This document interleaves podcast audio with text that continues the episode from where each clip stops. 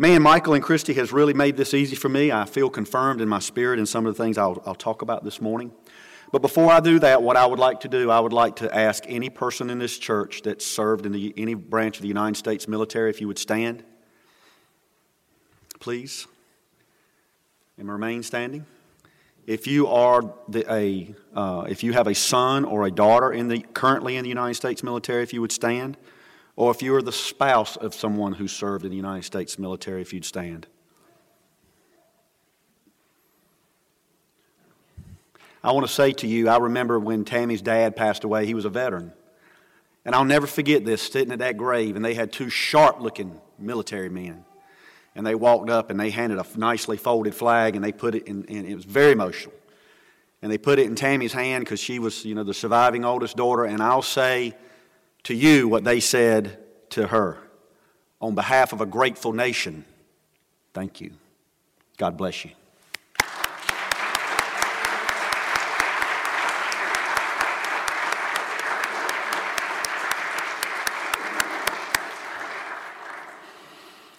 In Isaiah 2 4, let this encourage you.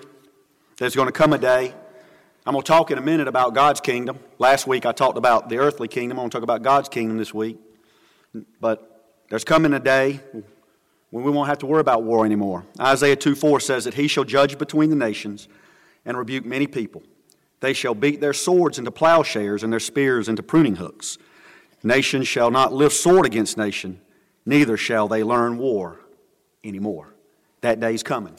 But until that day, I thank God that we got men and women who will go put a uniform on and go stand in harm's way so that I can stand here and do this and live in freedom. So God bless you and thank you. Last week, uh, if you st- how many of you still have your outline? Who needs an outline? Let me ask that. If you need an outline, if you were not here last Sunday, you need an outline, please raise your hand. I'm going to finish up last week's message. So if you don't have it, you can get one. If you have it, pull your outline out from last week. And the title of the message is Living in Two Worlds. Last week I covered living what it meant to live in the, in, under the human government. And so what I want to do is I want to recap last week's message in case you won't hear so I can bring you up to where we are this week. And the text came out of Matthew 22, 15 and through 22. It's a very familiar passage of Scripture. Oftentimes people use it to, to show that we indeed do have to pay our taxes. Yes, we have to pay our taxes, and that's confirmed in other places in God's Word. But it's the story of the Pharisees and the Herodians, they come to Jesus and they want to trick him. And it's a very, very uh, hotbed of political and religious issues, not unlike today. Jesus has come into Jerusalem for Passover. There would have been a lot of Jews there to celebrate Passover, and as a result, the Roman government would have had a lot of soldiers there, including Pontius Pilate himself would have likely been there. Because the Jews felt oppressed by the Romans, they didn't feel like they could adequately live out their faith. They didn't feel like they should be under Roman oppression. They certainly did not like paying the temple tax. And as I look at our culture today, many of us as a Christian faith, sometimes we feel like our, our faith sometimes is under attack by the government. I'll show you some real life examples, some recent real life examples of that momentarily. So it was very similar circumstance, but it was a hotbed. And it had been thousands of people in Jerusalem. Well, the Herodians and the Pharisees, the Pharisees being the religious group that was really, really uh, in charge of the temple tax, um, they were the ones that seen as the religious uh, leaders. And then the Herodians, they also were Jews, but they were sympathetic to the Roman government. So typically, those two groups didn't get along at all. But in this case, they did. They wanted to come and trick Jesus, so they come to him and they asked him. They said, "They said, they said, teacher, should we pay uh, tax to Caesar?" And Jesus asked him a question, and that question that he asked them wouldn't mean a whole lot to us today, but to a first century Jew, it would have meant a whole lot. Because Jesus said, Show me the temple tax. He didn't have one on him, so he had to ask them to show him one. And they pulled out a denarii, would have been a day's wage, and he asked him a question. And he said, Whose image and inscription is on it? Now, that doesn't mean a whole lot to you, maybe, but to a first century Jew who was very well versed in the Torah, particularly the Ten Commandments, the word image and inscription would have immediately pricked their hearts. because they would have immediately gone to the second commandment where it said you shouldn't have any graven image in heaven above or earth below. They didn't like the fact that they had to carry something around with an image on it. And the inscription would have all but said that Caesar was deity. So here they are. Jesus, in essence, is saying, You know, why are you trying to trick me with this? You're the one holding something with an image on it. You're the one holding something with an inscription on it that says that Caesar is almost royalty. And so he asked him, he said, Whose image is on it? And they said, Well, it's, it's Caesar's image. And then he said this He said, Render unto Caesar what is Caesar's. But he didn't stop there. He said, Give unto God what is God's. And so, in essence, Jesus said, Hey, there's two worlds out here. You're going to move within two realms. You're going to move and function in this natural world, and we do.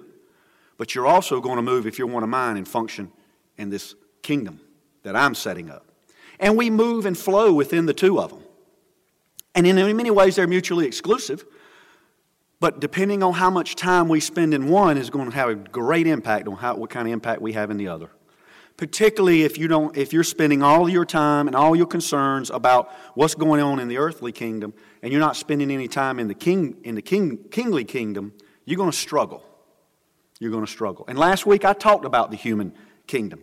And we talked about some of the characteristics of human government. It is set in place and given authority by God. I said, I, taught, I challenged you, church, last week to vote. I hope you did. If your candidate won, great. If your candidate lost, that's fine too. Because Jesus is still king of, the king of, the, of his kingdom. That's never going to end. But if, you, if you'll take 13.1 and if you see these people get all bent out of shape about these debates in the political world and you take Romans 13.1 and you understand that whoever is set now in a particular seat, they were set there by God and they were given their authority by God and He's going to use them. Their, their heart is in His hand. They don't even know it many times, but it's there. The Bible says so. And He's going to move that heart as He sees fit. But it's set in plate and given authority by God, but it is fallen. We still live in a fallen world. And the government we're under is fallen. Even if everybody in our government was saved and following the Lord, there would still be problems because we're still fallen and we still function in our flesh. It is passing away. This government, this world, this kingdom is passing away. It has borders. Spent a little time on that last week. Wasn't meant to be a political statement. But governments are set in and they're set within the borders, and, they, and their governments are responsible to their people. How about our responsibility as Christians to this human government? If you weren't here last week, read, take this outline home, read Romans 13, 1 through 7. One of the best passages of Scripture on our responsibility to human government. We should be law abiding. We should pay our taxes. I know that's a dagger in the heart, but we should pay our taxes. We should be honest. And we certainly should. There's lots of Scripture about us praying for our leaders and our nation. I thank God we live in a nation where we can be critical of our leaders. We can, we can stand up and criticize our leaders and don't have to worry about the government coming in and arresting us. But as much as we criticize, we should be more willing to pray just that much or even more. And then lastly, we should influence for righteousness. I think we should. I think there's too many Christians that say, oh, well, God's got this all under control anyway. Why should I even get involved? He's sovereign, He's, prov- he's providential, and all that's true, but I don't see any biblical mandate for that. I think we should get out and influence our culture for righteousness, for the candidates that we believe stand for righteousness, for issues, and for a biblical worldview. And so that brings us to today the characteristics of the kingdom of God. So if you look at your outline at number three, first, it's not of this world.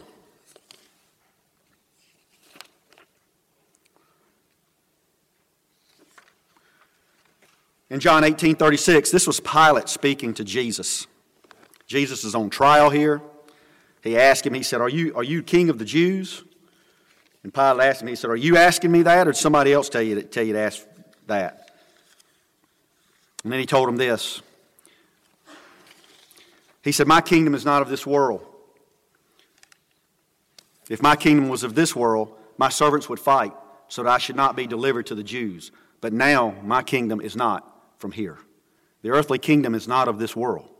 See, the whole time he was here, they were always trying to pull him into the politics they were trying, more concerned about what they could do, he could do for them right now. But Jesus resisted that every time. Because that's what he, what, that's not what he came to do. And I understand that if I was a first century Jew and I was under Roman oppression and I'd seen the miracles this man had done, and I knew he was, he was the Messiah, I thought he was the Messiah, I think, great, he's here to take me out of this. We always go right to our temporal needs in our society. We do. God, what can you do for me now? I'm sick, I need healing, I need a job. That's where we start. And that's what they wanted from Jesus. Help me in my situation right now. But that's not what he came to do. He came to deal with a much bigger problem. He came to seek and save that which was lost. And so that and that kingdom is going to last forever. Whatever situation those first century Jews on were in, and whatever situation you're in today, and, and we believe God delivers. We do, but we also sometimes believe He doesn't in that situation. But I'll tell you what I know He does do. He saves. He saves eternally. And there's a heaven to gain and a hell to shun. And I tell you, in light of eternity, our temporary affliction sometime, that's what we have. If we keep those things into perspective, and that's what Jesus came to do, was to build his kingdom. Next is eternal. Look at Luke 1 32 through 33. This was the angel of the Lord announcing to Mary that she would give birth to the Messiah. And this is what she said. This is what the angel said He will be great, and he will be called the Son of the Highest, and the Lord God will give him his throne of his father David, and he will reign over the house of Jacob forever. And of his kingdom there will be no end. This kingdom's passing away. We're passing through. If I live to be 100 years old, it's just a short time in light of eternity. And aren't you glad this kingdom isn't all there is? I'm glad, look, I, God's been good to me. He's blessed me. I enjoy my family. I enjoy the life He's given me. I enjoyed my career. I, I love my church. But all those things are passing away that are not grounded in Him, that are not part of the eternal. It's passing away but his kingdom is eternal. Next, it is international. I said that the, the human kingdom has borders, God's kingdom, international. Look at Revelation 7 and 9. Now, this is, this is John the Revelator. These are the, these are the martyred saints. But this is what the kingdom of heaven will look like. And this is what Michael said this morning. He said, After these things I looked, and behold, a great number which no one could, a great multitude which no one can number of all the nations, tribes, peoples, and tongues standing before the throne and before the Lamb, clothed with white robes, with palm branches in their hands. All nations, tribes, peoples, and tongues. We will all, for all of us who kneel the knee of our heart to the Lord, we will rejoice before Him, and it'll be, it's going to be a rainbow of colors. That's why I'm glad I, i'm as I look out here, I see white, I see black, I see Hispanic. There's been times we've seen had Asians here. That's what the kingdom of God looks like. That's what it looks like. And I thank God for that. It's international. That should be all the more reason that we should be concerned about missions. That's why it is so important to missions, because we want to send this gospel message out to the nations, to the places that don't have access to it like we have to it. And we should send that out. And we do here. We send missionaries to Nicaragua. We send missionaries to Africa. We have missionaries locally. But we have international missions here because the kingdom of God is international. And it's also what should concern us about persecution. Church, the Christian faith is being persecuted worldwide like it's never been persecuted before. I read today, this week about a little boy named Sharoon in Pakistan. Sharoon was a Christian in a heavy, heavy Muslim nation, a, nation, a part of the Pakistan that was not open to Christian faith. And on his first day of school, his teacher slapped him in front of the classmates. That's how he was welcomed, because he was a follower of Christ. And then sometime later, the teacher went in the room, and some of the other boys beat Sharoon, beat him so bad that he later died because he was a Christian. And that happened recently. And they didn't charge him. They said, well, there's not enough evidence to charge him, but they offered the family a little bit of money $13,500 for the life of their son, a Christian. And what happens to us, churches, American Christians, is we see that and we say, well, you know, that's Pakistan. I, it's not my problem. It is my problem. That's my, that was my brother. That was my sister. I'm reminded when Jesus, when Jesus was, was teaching and, and somebody came and said, Hey, your, your, your brother, your mother and your brother are outside. They want to see you. Jesus said, Who, Who's my mother? Who's my brother? And he pointed to all his disciples who was with him. He said, These are my brothers and sisters. When we come to the Lord as the family of God, you are my brothers and sisters. Yes, I have a natural brother and I love him. And he's saved, thank goodness. So, so we're going to spend eternity in heaven. He's always going to be a, a natural brother, he's going to be a spiritual brother. But these, these relationships down here are temporal if they're not grounded in the Lord. They're not eternal. I said last week, Tammy has a picture of our two little boys when they were babies. It seems like yesterday, and they have has a thing that says, Your children are the only possession you can take to heaven. And that's true. I want them to know, and if, you're, if you have young children today, make sure they know what the Lord has done for them. Because the only way you'll have an eternal relationship with them is if, if they've accepted Christ. And you pass that faith on to them. But I should be concerned about that, and I am. And I get some periodicals on and some, some information on Christians who are persecuted for their faith, and I stop and I pray. And I say, God, help us. God, help us. Help me for my apathy in this. Because we're not persecuted. We're not. And I hear some people say sometimes, well, I'm, you know, I, have heard people say before, well, and, and talking about America Christians, we're, we're, we're still living in a place that's very open to the gospel for the most part. But we're not persecuted. And some will say, well, you're persecuted here. Getting unfriended on Facebook is not persecution. Not being invited to a party is not persecution. What Sharon went through is persecution. Is that coming here? Slowly, and I'll share a little bit more about that as, as we go through. But let's pray. When we hear these things, let's pray for our brothers and sisters in Pakistan, North Korea, places of Africa that are really, their, their, their very lives are on the line as followers of Christ. And what it does, it makes me ask myself, what would I do? What would I do? It's an international kingdom. So, what is our responsibility to this kingdom? First is to build it. We should be working to build this kingdom, not just building our own. That's so much about what Sister Christie talked about with those. When, let me ask you a question. It's hypothetical, something for you to ponder in your heart. When's the last time you witnessed to a, a, to a friend, to a family member? Was it yesterday, last week, last month, ever? And what prevents you from doing it if you don't? Is it fear? I will tell you, for someone who God has really dealt with and brought me along a little bit in this, Fear was a big part of it to me. You don't want to be seen as a Jesus freak or whatever. You don't know how to, but it's like anything else. The more you do it, the better you'll get at it. And you'll find people really open to talking about their, about their situation. And you just simply share the message. You don't have to do the work, God's done the work. You pray. That's why it's so important to take those five, those five names or whatever, how many names you put on there, and pray. And pray this week and ask the Holy Spirit, God, go before me. Prepare the heart, to receive what I have to say to them. And if you have not witnessed to someone, I just wonder why. You know, as I think about this, I think it's got to be one of two reasons. One, you don't even believe this yourself, because I got to believe that if you had a, someone you really cared about, a loved one, a good friend, and you knew if they die, they're going to spend eternity separated from the Lord by what I can tell about their life in a place called hell. Do I care? Do I believe that? And then next, I, I ask, myself, I ask myself this, and this is where I hang out. I really don't care that much. I'm saved. My family's saved. I, we can get apathetic. We can get apathetic. So it's a challenge to you to build the kingdom of God. And take that. Next week is a good start for that. You just share the message. You just share the message. But then next, after you share it, you must reflect it. Let me read 28 19 first, Matthew 28 19 about building it. Jesus said, Go therefore, this was one of his last words to his disciples. He said, Go therefore and make disciples of all nations, baptizing them in the name of the Father, and of the Son, and of the Holy Spirit. And then we should reflect it. Next, next verse, he says, Teaching them all things I have commanded you, and lo, I am with you even to the end of the age. Teach them all things that I've commanded you. You go teach them the things he's commanded you, but you reflect the things that he's taught you.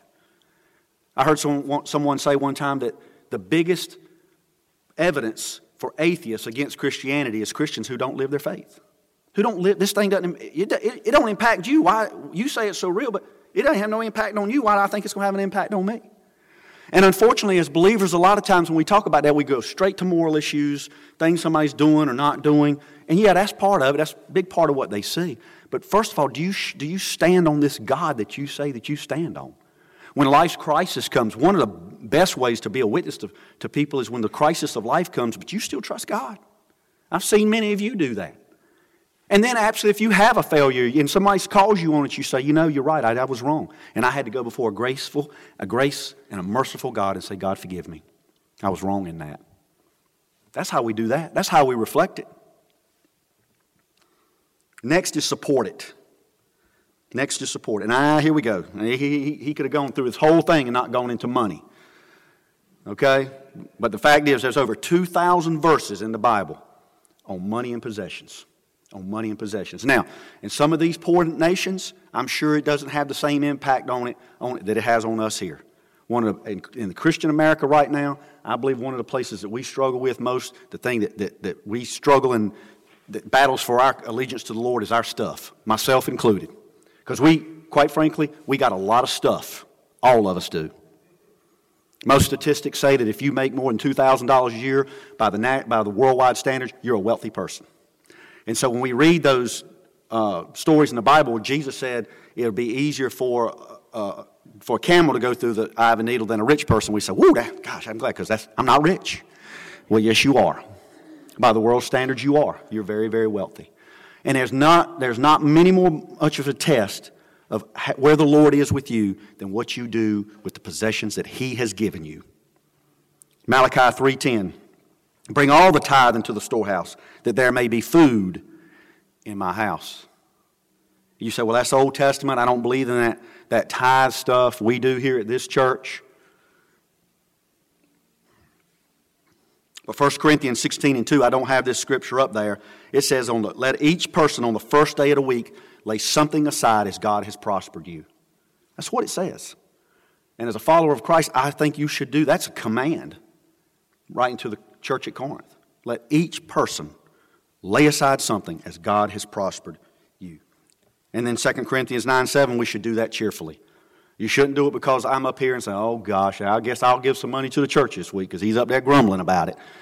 We'll take it, but that's not, you're not going to get a blessing from the Lord on that. Okay, we will take it. But, but you're not, that's not, Lord wants you to do that because you understand what He's done for you. And you've reached a place in your heart and you say, you know what, God, it's all yours. You gave it to me. You've asked me to be a good steward of it. And how now can I use it to build your kingdom? And next, stand for it.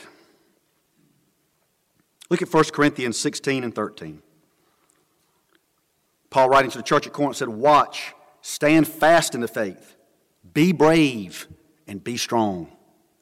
There's one uh, interpretation of that that I really love. It says, Watch, stand fast. And he says, Act like men. Now, that's not to say anything from you ladies, but act like men. It's, it's time for us as followers of Christ to know the nature and the power of the God that we serve. I think too many times we've shrunk back. We forget that. Do you believe, do you believe that this is the God that split the Red Sea? Do you believe this is the God who a little 14 year old shepherd boy won't big as nothing while all the soldiers are up? They're all cowered around because this giant has come out to fight them. And this little shepherd boy walks up and he says, who is this uncircumcised Philistine that he would defy the armies of the living God? He can't even put the armor on. He said, You come with a sword, but I come in the name of the Lord. And he got him some stones and he, and it knocked him down and he cut his head off. You know why? Because he stood strong. He trusted the God that he said he served. And he showed up for it. And I think we need to do that. I know there's times I need to do that. The same God that stood outside of a grave and he had to use the name Lazarus because if he'd have said, Come forth, every grave in that place would have broke open. That's the God we serve. And we need to stand and be bold in the face of a society and a culture that is changing. Not arrogant, not, not a jerk. I see a lot of Christians sometimes, they're just jerks. And then they'll talk about, well, these people don't like me and I'm persecuted. No, you're a jerk. That's why they don't like you. You've seen it. You've seen it. Don't be a jerk and then say people don't like you because you're a Christian. No, they don't like you because you're a jerk. But there's going to come a time to stand for it, church. How many of you, how many of the name Jack Phillips ring a bell in here? Anybody know who Jack Phillips is? Jack Phillips was a cake baker in Colorado. Very recent story. Jack Phillips, Christian, saw his cake as art and just wanted to live out his faith, un, unpersecuted. And he's a little persecuted. He was by the government. Somebody comes in, they want him to bake a cake for same sex marriage. He says, I can't do that. You can buy anything in my store, but I can't do that because I'm a Christian and I believe that marriage is between a man and a woman. Well, they go to the Human Relations Commission of the state of Colorado and they come after him with both barrels. Heavy fines, going to shut him down. He, he, gets an, he gets an attorney, he appeals it, it goes all the way to the United States Supreme Court. Supreme Court ruled in his favor. Now, the problem is they didn't rule on the larger issue about whether or not you could be forced to violate your conscience. What they ruled in his favor over, they said the government was so vicious against this man, it was so outside of, of what's acceptable for the way the government treated an individual that they were just wrong and we're going to rule in his favor. And so he's continuing to try to run his business, but he's since had somebody come to him and ask him to bake a blue cake and a pink cake because they're transgendering. They're just messing with the man. And he said, I, I can't do that. And then they've had a Satanist call him and say, I'm, I'm celebrating something for Satan, make me a cake. I can't do that. You, you better make some decisions, particularly if you're, if you're young here today, whether you're going to make what kind of stand you're going to make for the Lord. I say, we're not persecuted here. Okay, we're not. But you, especially if you're young, you need to decide if the culture comes against me, what am I willing to do? Am I going to make my stand? And you need to make that decision now. I think about Daniel. You want to read uh, uh, uh, some stories about people who were in very hostile situations to God? Read the book of Daniel. Because Daniel and his friends, Meshach, Shadrach, and Abednego, they trusted God and they went into Babylon, a very hostile environment to God. But before Daniel even went there, the Bible says this Daniel purposed in his heart that he would not eat the delicacies of the king. He made those decisions before he got there. And in particular, and you can talk to Sister Christy, you can talk to Brother Michael, and I can tell you for me, particularly at times if you work for the government, there's going to be some times you're going to feel some pressure. You're going to feel some push. And hopefully that won't come to you. But you got to be ready. If God brings it to you, because if He brings you to it, He'll bring you through it. But if he brings it to you, what are you going to do? What are you going to do?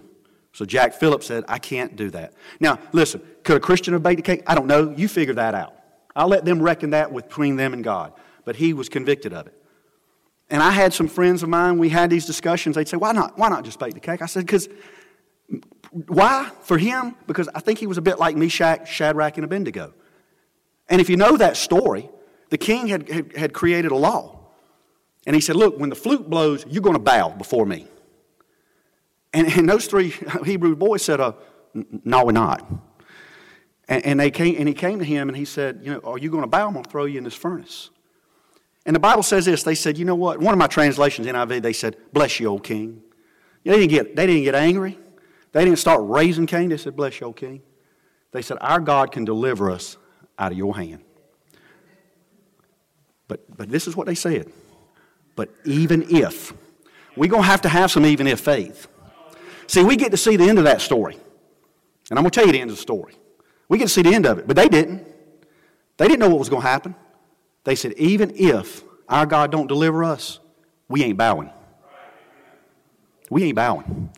And the Bible says that Nebuchadnezzar took him and threw him in the furnace. And he walked over there and he looked in that furnace. He said, Didn't we throw three people in the furnace? Yeah.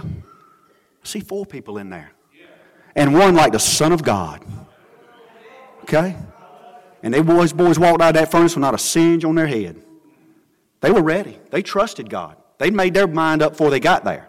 Because here's the thing, church, I rejoice in that ending. But guess what? There's a lot of places in the Bible it didn't end that way. Every one of the single, every single one of the disciples were martyred for their faith. I don't know what God has for you. I don't know what He has for me. But we better make, make, make it right here right here, right now, where we're going to stand. Where we're going to stand. And you might say, well, you know, but that's Colorado. That's out there on the left coast, I mean, the west coast. And, and I know that they do things out there, but we're in the Bible Belt here. This is the old Bible Belt. That's not going to happen here. How many of you heard the name Kelvin Cochran? Does that name ring a bell? Kelvin Cochran? I followed Kelvin Cochran's case very closely because when his case started, I was still working in the police department. Kelvin Cochran was the Atlanta fire chief. Kelvin Cochran's a Christian man. He wrote a book. And the name of the book was Who Told You You Were Naked?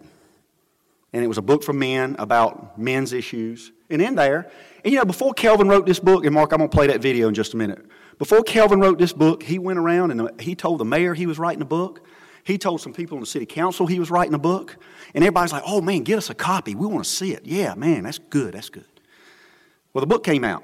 Well, the book has a, chapter in it about human se- about biblical sexuality and biblical marriage. Well, when the wrong advocacy groups got behind it, the mayor changed, city council changed. Kelvin Cochran lost his job.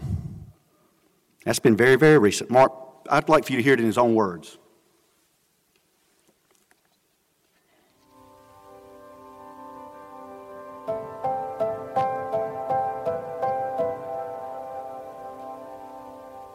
When I was growing up in Shreveport, the grown ups ask us all the time, What do you want to be when you grow up? And my answers were always the same. I told them that I did not want to be poor because we were very poor, that I wanted a family because my dad had left my mother, and that I wanted to be a firefighter. Being one of the first African Americans on the Shreveport Fire Department had significant challenges. There was a designated bed in the dormitory for the black firefighter. We had designated plates, forks, and spoons so that no one would eat from the same plates, forks, and spoons of the black firefighter. It gave me a conviction that should I ever be in a position of leadership, that I would never allow anyone to have the same experience I had as a minority. And so when I became fire chief, I instituted having no racism, sexism, territorialism, favoritism, uh, cronyism, or any ism that would interfere with a wholesome work environment for any people group within the fire department. Eight years after serving as fire chief in Shreveport, I was appointed fire chief in the city of Atlanta. President Obama was elected, and he appointed me to the highest fire official in the United States of America, the United States Fire Administrator. And I loved that job and was serving there for about 10 months. The city of Atlanta elected a new mayor and recruited me back to the city of Atlanta, and I served him for five years when I was terminated from employment given the efforts that uh, myself as fire chief of Atlanta and our group put together uh, in creating this inclusive, diverse, uh, tolerant organization, I was really surprised that writing a book for a Christian men Bible study, 162 pages encouraging men to be the husbands and fathers and leaders that God has called us to be, uh, would put me in an adverse position against the city of Atlanta because of a few pages I wrote explaining biblical marriage and biblical sexuality.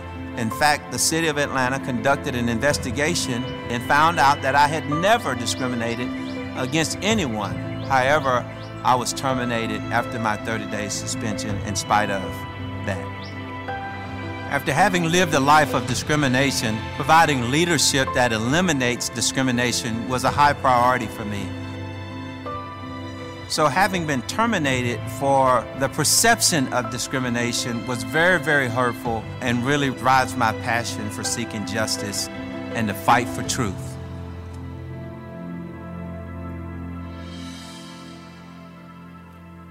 Chief Cochran wrote a book. That's all he did. Internal investigation showed he discriminated against nobody. It didn't matter. It didn't matter. He made a decision he was going to make a stand. Fortunately, we got organizations now that can come along and stand beside us and stood with him. And I am glad to report that they just very recently they settled with Chief Cochran for two, $2 million. The city of Atlanta settled for him for $2 million. That would probably discourage other people, other governments to really take a, take a uh, look at what they're about to do. And, and so, but he decided to take a stand. And, he, it cost him his job. It cost him a career that he loved. But he made that decision up front. He made that decision going into it. And we are going to have to make our decisions to stand for the Lord when we feel His convictions in our life. Why? First, because we're ultimately accountable to God. Look at your outline. When allegiance to God's law, we we have allegiance to God's law when it conflicts with man's law. In the first, in the, in the beginning of the book of Acts, the, the Holy Ghost has been poured out. The church has just begun to form. They're out preaching in Jesus' name who Jesus is, and the Jews are still and still trying to shut them down, shut them up. And they tell them, look, you can go out and do whatever you want to do. You just cannot use this man's name. And every time I hear that, I think about how similar that is to what's happening today. There's lots of lots of chaplain programs that are connected. If they're connected to the government, they'll tell them that you can pray, but you cannot use Jesus' name. That's happening again today. But in Acts 4:19, when they were told that they couldn't pray in Jesus' name, they said this. Peter and John answered them and said, "Whether it's right in the sight of God to listen to you more than God, you judge." So they said, "Hey, you decide whether you think we all listen to you or God."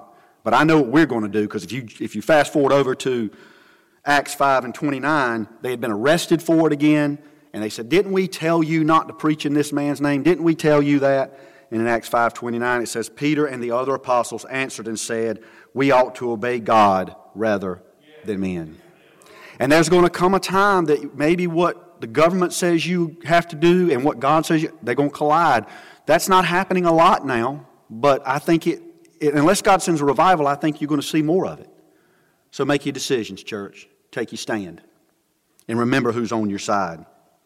Because ultimately, we will all give an account to Him. I don't have Romans 14 12, but it says we will all give an account to God. Every person who has ever walked the face of this earth will give an account to God. But we as Christians, we believe that we will give an account at the judgment seat of Christ. We will be judged for our deeds. We'll be judged for the way we lived our lives and how we handle things. 2 Corinthians 5 and 10 for we must all appear before the judgment seat of Christ, that each one may receive the things done in the body according to what has been good done, whether good or bad. So we're going to appear before the judgment seat of Christ. He's going to look at what we've done for him. He's going to look at how we've witnessed, how we handled our resources, what kind of father we were, what kind of mother we were. And you know, as I as I try to process this in my mind, and, and we did a we did a small group study on Revelation a couple years ago, and and Chris and, and Kristen was there, and, and we talked about this a little bit. I don't know what that's exactly going to be like because God's, he's, we're His children. And I don't know what that's going to be like to stand before Him and, and rewards given and rewards taken away. But it says in the things good and bad. I don't, I don't know. I don't know if it's going to be com- real joyous. I don't know that it will because we're going to see where we missed opportunities. But we're also going to see some of the things that we didn't, some of the things we did we never knew would have any impact. The person that you spoke with that you thought they did not receive that at all. You might, he, the Lord Himself might say, Let me show you what you've done. Let me show you what, what your obedience accomplished. Let me show you what the money you gave did. Now, let me show you what could have happened if you'd have been obedient here and obedient there. I don't know. The Bible doesn't give us a lot of detail on that, but I just know I'm going to stand before Him. And He's going to judge what I've done and how I've lived my life. But thank God that the works that I've done is not what saves me, church.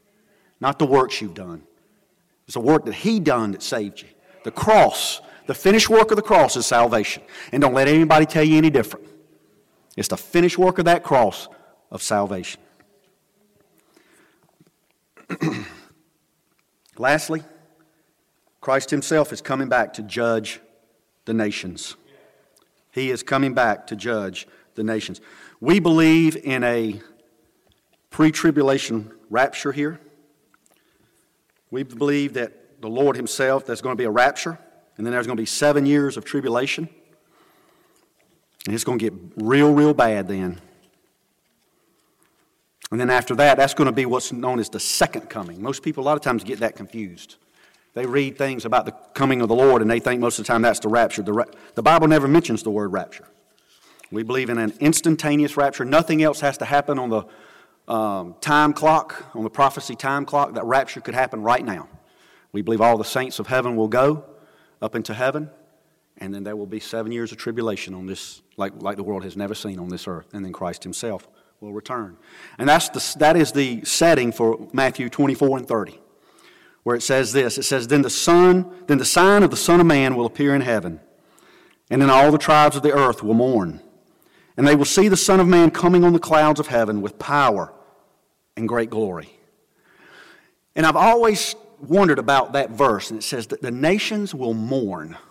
I mean, they're going to be, in, you know, when you think about someone mourning, you think about someone in deep grief, what have we done kind of thing, that type of mourning.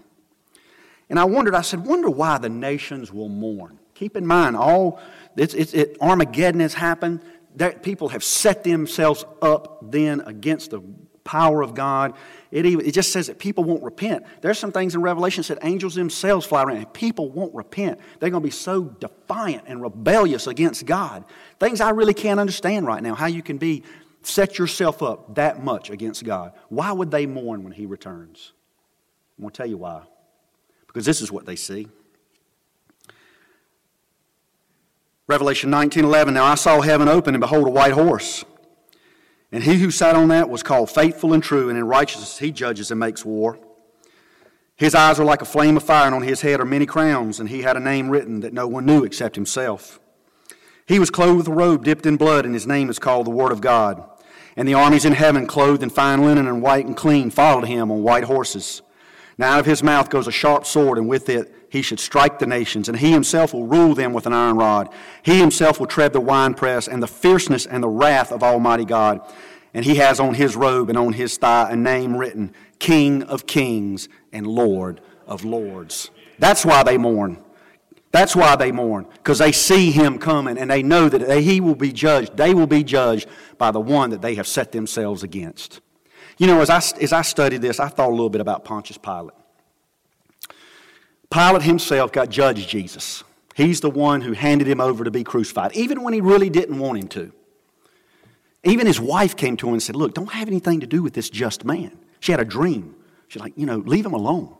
But Pilate didn't have any backbone when it came to that. He didn't want to deal with the, with the Jewish people. He said, just, just take him and crucify him and do whatever you want to do with him. But you know, historians say that after Jesus was crucified, and of course he's resurrected and he's gone back to heaven, historians say of Pilate that sometime later he, he, he ordered the slaughter of a group of Samaritans for no good reason. Pilate was a vicious man, he was a brutal man. And the Jews appealed to Caesar because they could do that. And Pilate ended up before Caesar. And, they, and, and Caesar found him wrong and charged him and most people believe that, that, that Pilate did what many Roman governors do in a case like that. He'd been shamed, he had lost his governorship, that he committed suicide. That's what most people think that Pilate did. But what I thought as I was studying this, and you know, it's interesting because I've never really thought about this as I was studying it. Just that quick, when Pilate, ever how Pilate left this earth, when he left his earth and he opened his eyes, the king of uh, earthly kingdom stood before the king of the heavenly kingdom. And he stood before Pilate and he had to give an account to himself. But you know what? I don't know if Pilate ever had an opportunity to repent of his sins. The Bible doesn't say. But the God that we serve, if Pilate himself had knelt his knee before him and said, God, have mercy on me, a sinner, Jesus himself would have looked at Pontius Pilate and said, Welcome in the kingdom of God. That's what he'd have done. Because when he hung on that cross, he said, Forgive them. They don't know what they're doing. I don't know what happened to Pilate. I don't. But the question is for us and for you which kingdom are you in all the time? Have you knelt your knee? The entrance into God's kingdom is simple. It is. We simply come to a holy God and say, God, forgive me of my sin. Have mercy on me. And we get entrance into his kingdom. And then we set on a, on, on a path to live for him. That gets a little difficult, church. I'm not going to tell you that's easy. That's difficult at times. But it's well worth it. It's well worth it. I'm going to ask Matt and the team to come forward if they would. Because I want to close with this.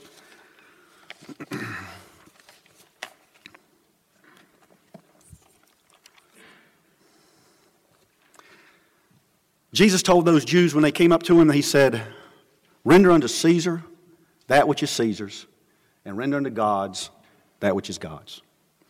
And in the end, Jesus himself, he gave to Caesar the only thing Caesar could take from him. He, he, he, he let a, a mob come take that old body, that physical vessel, take it into custody, try him, beat him, put a crown of thorns on his head, and crucify him. He gave that old body. He said, See, you want this body? You can have it. Because the only purpose of that old body was to come down here, to live amongst his creation, to, to be tempted just like we're tempted, to, to know what it is to experience pain and hurt and loss, to make him the perfect high priest, so that when he was crucified and he knew and he rose again, because he come out of that grave. That, Brother Dan mentioned something at prayer the other night I never thought of either. He come out of, the Bible said he was beaten so badly that most people wouldn't even recognize him. But when he come out of that grave, it wasn't like that. And, and when, we, when your loved one and you I come out of that grave, that old broken down body, whatever, but it's not going to be like that. It's going to be a perfect body. But God allowed, it, allowed him to keep those. The only thing I think that was left was those marks in his hands, in his side, and on his feet. Because he knew he was going to run into a guy named Thomas. And Thomas, like many of us, doubt. And he run up on Thomas, and Thomas said, I just can't do this no more. I don't believe, I mean, he's gone. You know, we followed him. We thought things were going to turn out okay. It didn't. And the Bible said Jesus walked right in. And he said, Thomas, Thomas, quit doubting and believe. He said, see my hands. See my feet. See, see where they pierced me? But he gave that old body up just only because he came here and did that so he could understand what I'm going through. And now that he's ascended to the Father, he sits at the right hand. And the Bible says he makes intercession for us. Because when you're tempted and you, you fall and you, you, may, you, you sin, and you will, Jesus can look there and say, Father, I know what that's like. I, I experienced that temptation. And he makes that intercession for us. And he's gracious to us, and we can go for him and say, God, forgive me for what I've just done. And it's forgiven. Yeah, he gave up that old body. But when he come up out of that grave, he created it. That kingdom was there, and that kingdom's never going to pass away. And it's from country to country and continent to continent. And he's looking for followers, and he's looking for us to go out and build it and bring people in. Because I do believe it won't be long. This one's going to pass away. This one's going to pass away. So, my question for you today is Are you part of the kingdom?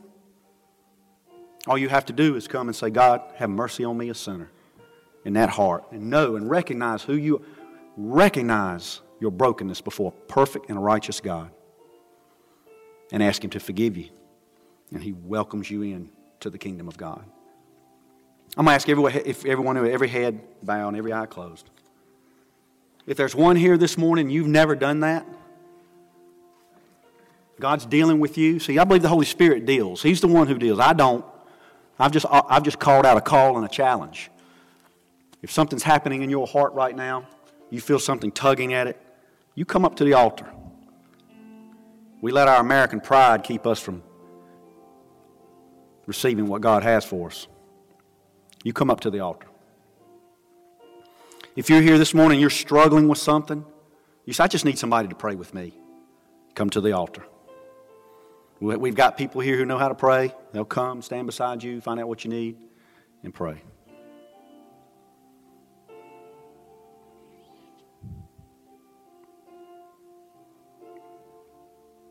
Father, thank you for your word.